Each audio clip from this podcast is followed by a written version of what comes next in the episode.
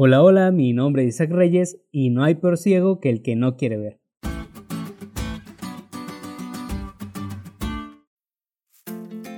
Como ayer, seguimos en la parte final del ministerio de Jesús, y los líderes judíos, las personas que le rodeaban y aún sus mismos discípulos seguían sin entender quién era el Maestro.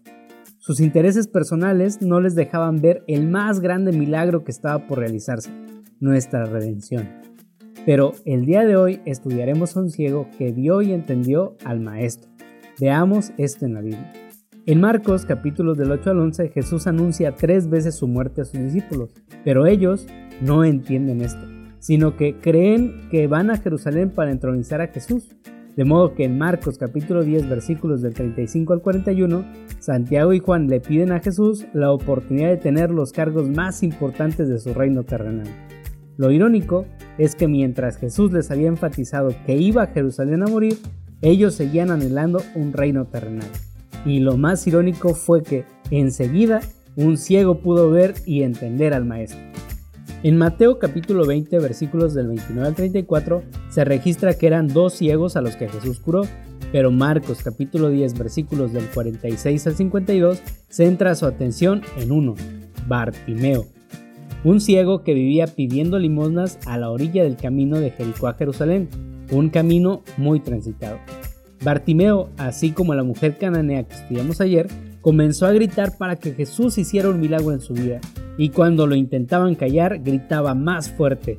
De pronto, aquellos que le callaban fueron sorprendidos por Jesús, quien se detuvo y pidió a quienes lo intentaban callar que lo llamaran. En ese momento, Bartimeo hizo dos cosas que nos enseñan que siendo ciego pudo ver y entender al Maestro. Marcos capítulo 10 versículo 50 dice que Bartimeo en primer lugar dejó su capa. Al ser ciego estaba destinado a la pobreza y esta capa le servía como abrigo, cobija y urna para las limosnas que pedía. Así que para un ciego la capa era muy preciada, pero Bartimeo la arrojó porque sabía que ya no la necesitaría más. Ahora el maestro le llamaba, ahora el maestro le daría un nuevo sentido a su vida. En segundo lugar dice que se levantó. Literalmente dice que pegó un brinco, es decir, fue inmediatamente hacia Jesús. No pensó en que no veía hacia dónde dirigirse, no se detuvo a pedir ayuda para que alguien le guiara, él simplemente se dirigió hacia donde Jesús le esperaba. Creo que estas dos acciones de Bartimeo nos dicen por qué Marcos solo lo menciona a él. Y definitivamente no hay peor ciego que el que no quiere ver.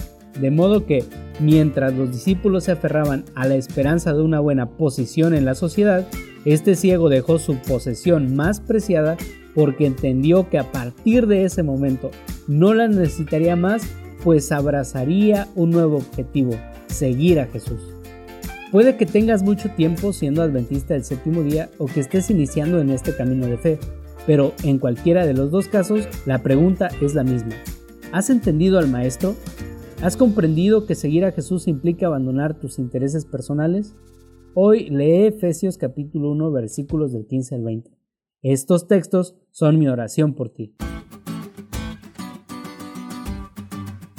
¿Te diste cuenta lo cool que estuvo la lección? Recuerda estudiarla y compartir este podcast con todos tus amigos. Es todo por hoy, pero mañana tendremos otra oportunidad de estudiar juntos.